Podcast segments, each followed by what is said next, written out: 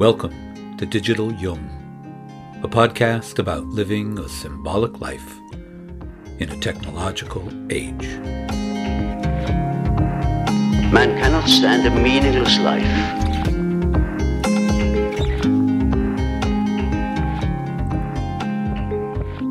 I'm Jason Smith, Jungian analyst and author of Religious but Not Religious Living a Symbolic Life.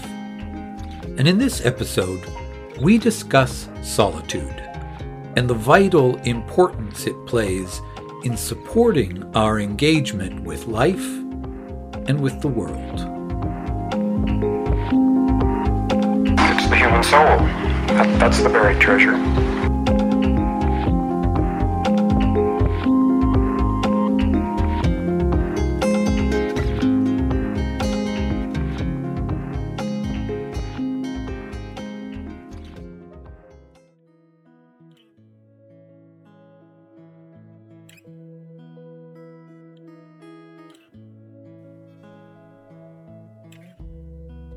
I understand your wish very well, but must tell you at once that it does not fit in with my situation. I am now getting on for 82 and feel not only the weight of my years and the tiredness this brings, but even more strongly the need to live in harmony with the inner demands of my old age. Solitude is for me a fount of healing, which makes my life worth living.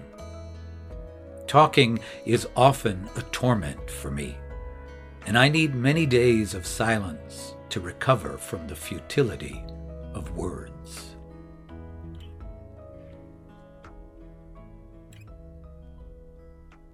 The quote for this episode is the opening section of a remarkable letter written by Jung in the spring of 1957.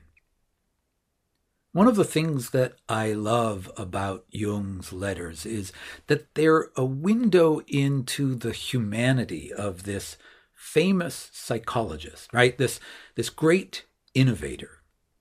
And there's often a deep wisdom that shines through in his letters with a directness that is necessarily and understandably muted in his professional and theoretical writings. In his letters, he doesn't need to maintain the stance of a psychologist, and he shares freely his hard won experiences of life and living. And in this particular letter, Jung is responding to an old acquaintance who has written to him and asked if he could spend a few days with Jung at his tower in Bollingen, engaged in a mutual exchange of ideas. And Jung, as we heard, offers this eloquent, if unequivocal, no. I'll say more about this no later on. But the main theme that I want to explore here is the question of solitude. Solitude is for me a fount of healing, writes Jung, which makes my life worth living. Now, as an introvert, I have to admit that I find a lot of resonance with this experience of solitude as a fount of healing. But I want to suggest right off the bat that solitude is not just something for introverts. It's an important human value, regardless of whether one is more introverted or more extroverted. In fact, I would be inclined to say that both extroverts and introverts, as well as those in between, need to refine their relationship with solitude.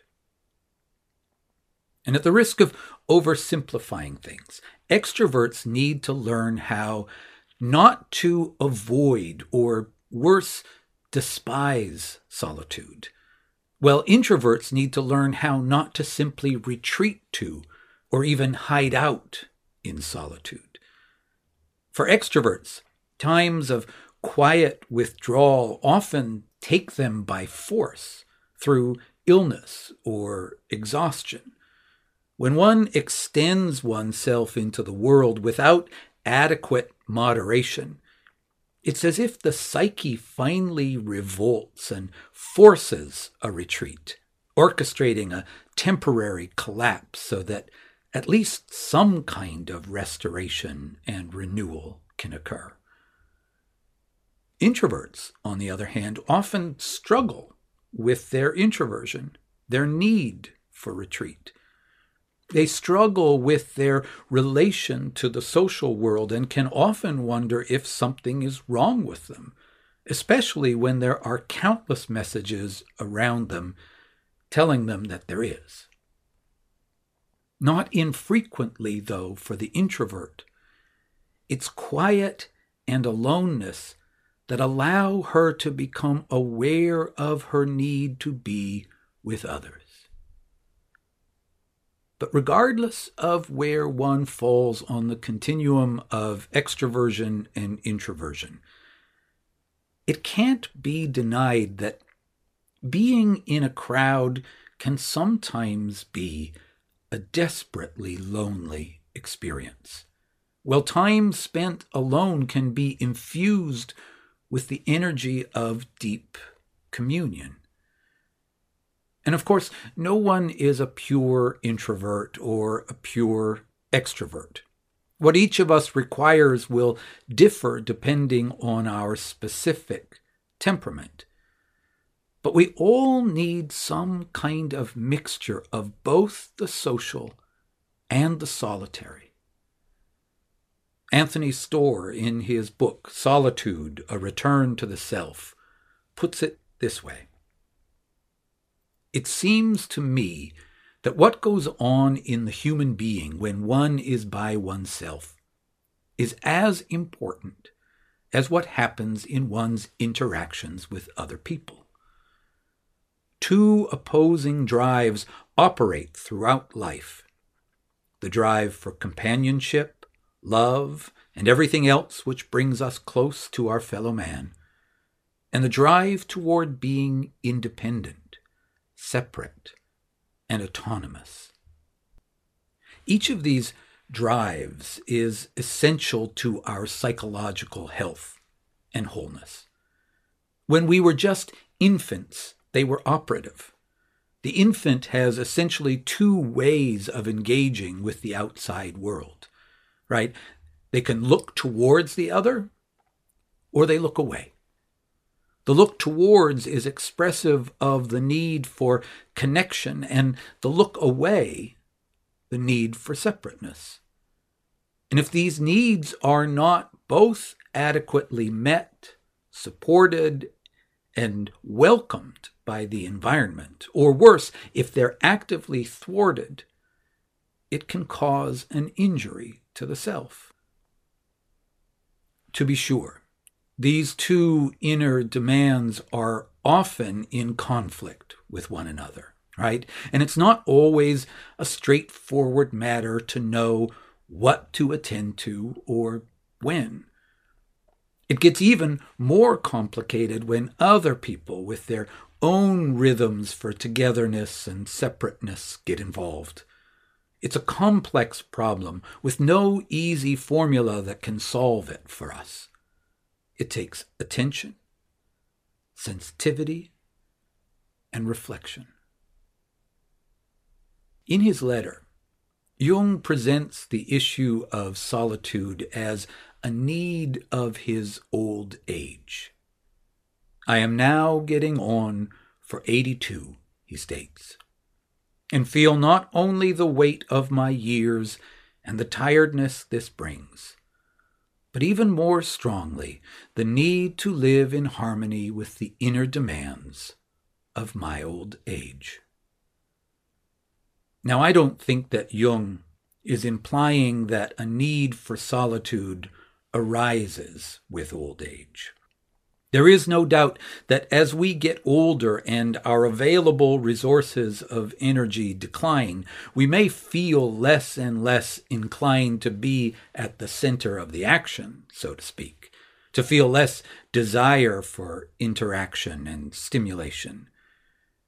But it's not primarily the tiredness that comes with age that Jung is talking about here.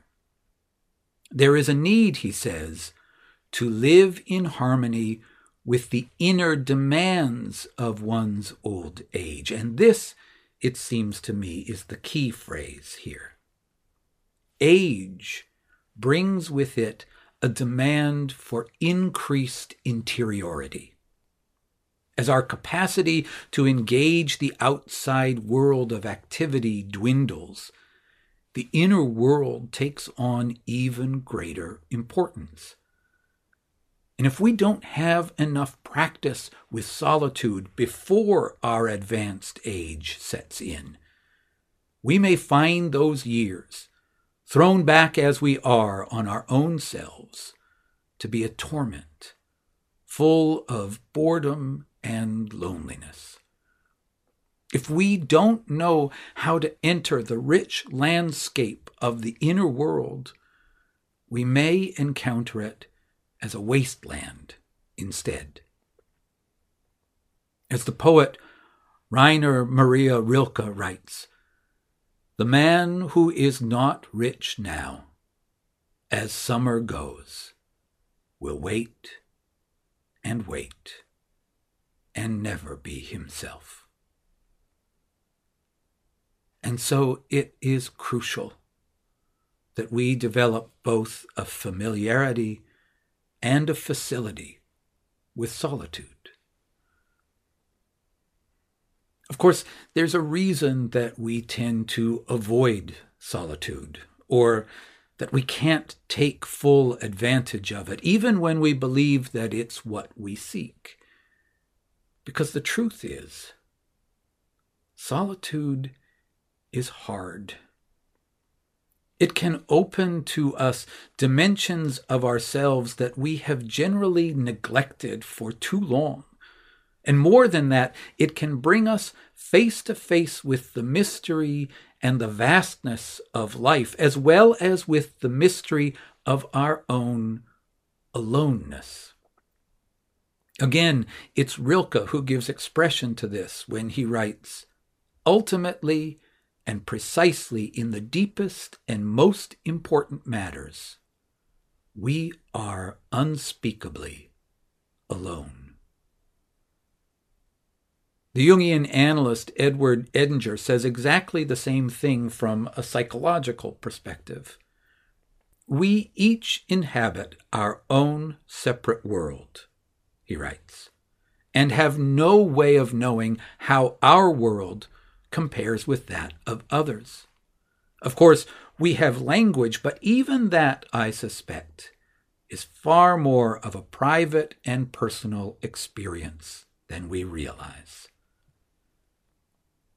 This fact of our aloneness can be a difficult and uncomfortable truth to grasp. But it is an unavoidable one for anyone who seeks to know themselves deeply. Anyone who is engaged in the work of individuation and the practice of the symbolic life.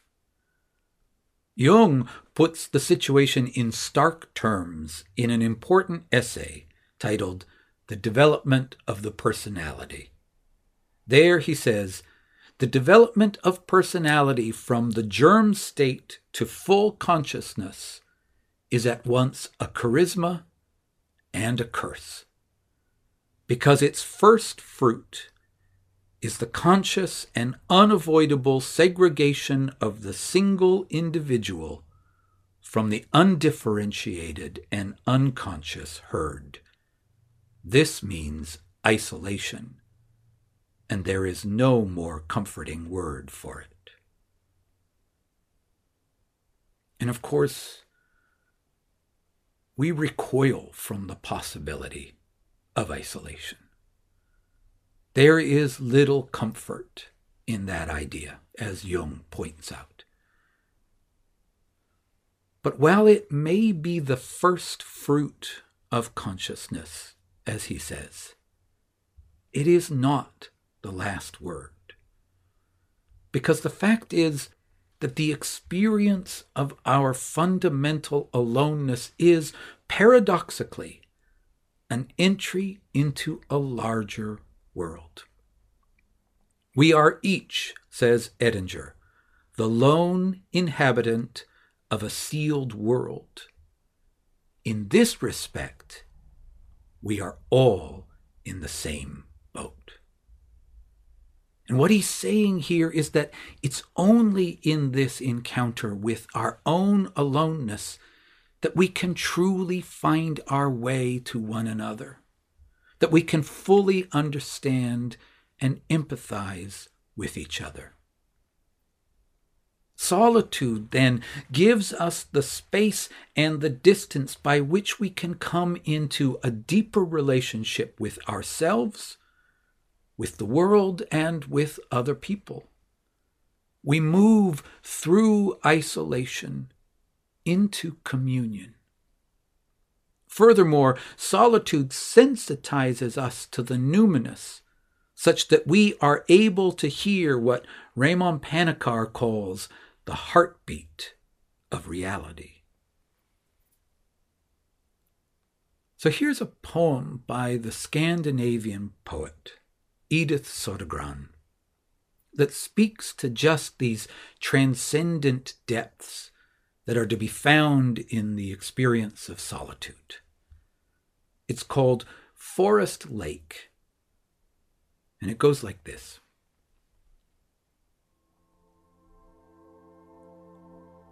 I was alone on a sunny shore by the forest's pale blue lake. In the sky floated a single cloud, and on the water a single isle. The ripe sweetness of summer dripped in beads from every tree, and straight into my opened heart a tiny drop ran down.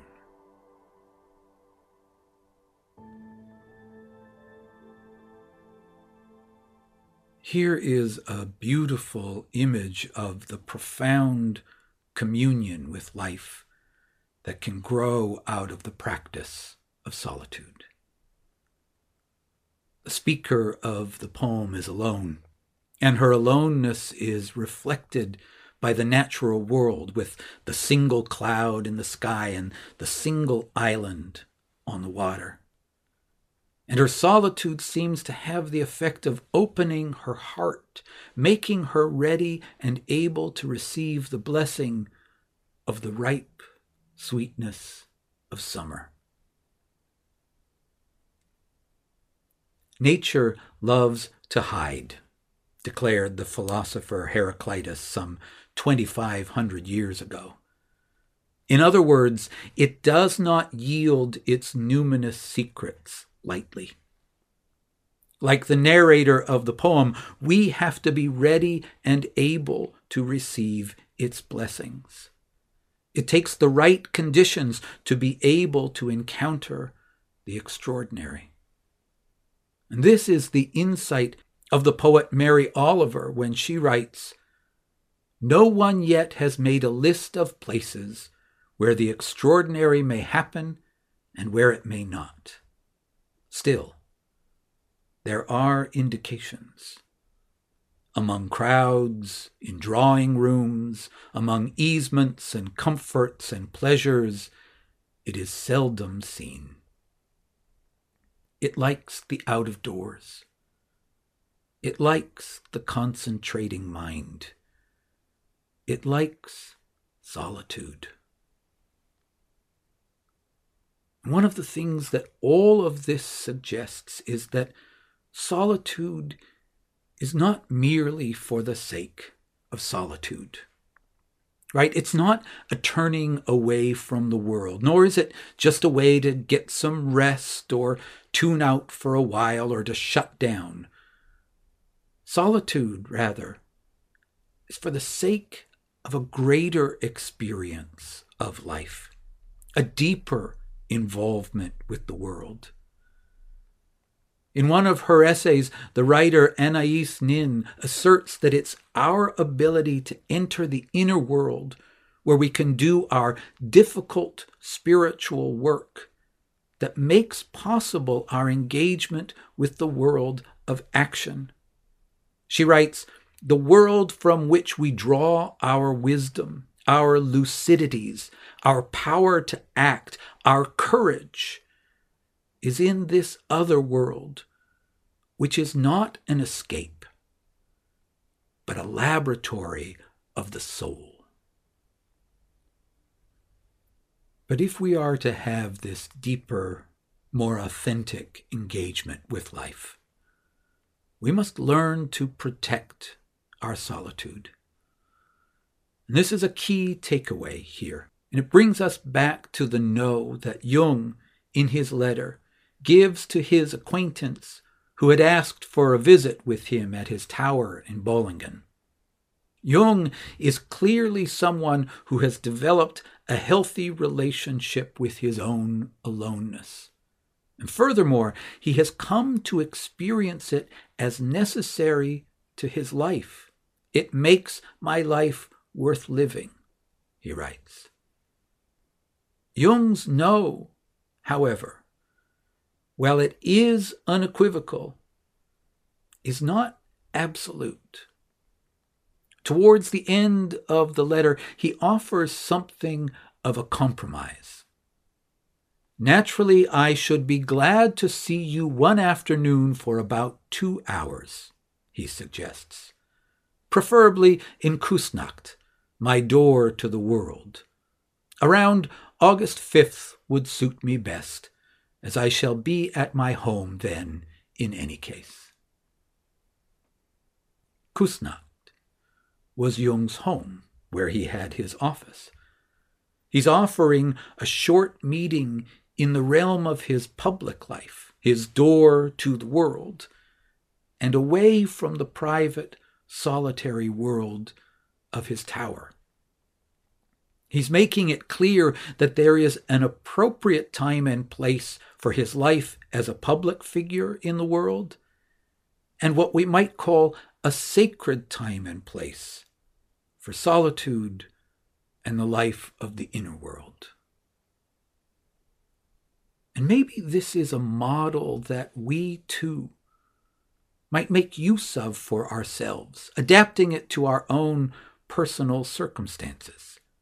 Maybe we can find inspiration in Jung's example to take our own solitude seriously, to make a practice of it, and to learn to protect it from constant exposure to the outside world and to the busyness of everyday life. But perhaps for us, even more so than would have been necessary for someone of Jung's time, we also need to learn to protect our solitude from ourselves. And what I mean by that is that it's we ourselves who are constantly interrupting ourselves. We have let our technologies infiltrate every crevice of our lives. We listen to music as we walk in the woods, chat with friends on the phone while driving or even while riding a bike. We scan our social media feeds or binge a favorite or even just a good enough show whenever a free moment arises. And of course, none of these things in and of themselves is inherently bad or wrong. But if every moment is filled with some content from outside us somewhere, how will we ever discover what potentials live inside us? How will we ever know what new and surprising thing we might bring forward and offer to the world if the field of our consciousness is always crowded and noisy? Obviously, most of us will never have the kind of luxury that Jung possessed to have a secluded tower on the banks of a lake, to which we can retreat. But that need not prevent us from carving out spaces of quiet and privacy for ourselves.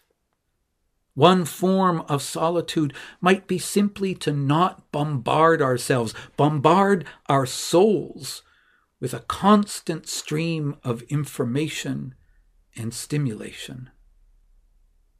Instead, we can try to cultivate stillness and to tolerate boredom and to learn, in the words of the poet Antonio Machado, to listen at the shores of the great silence. And maybe, if we can learn to do this, maybe for us too, the extraordinary will draw near, and we might begin to hear the heartbeat of reality.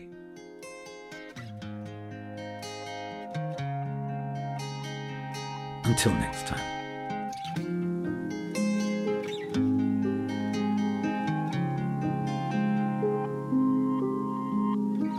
You'll find information in the show notes for all the sources used in this week's episode, as well as links to connect with me on social media.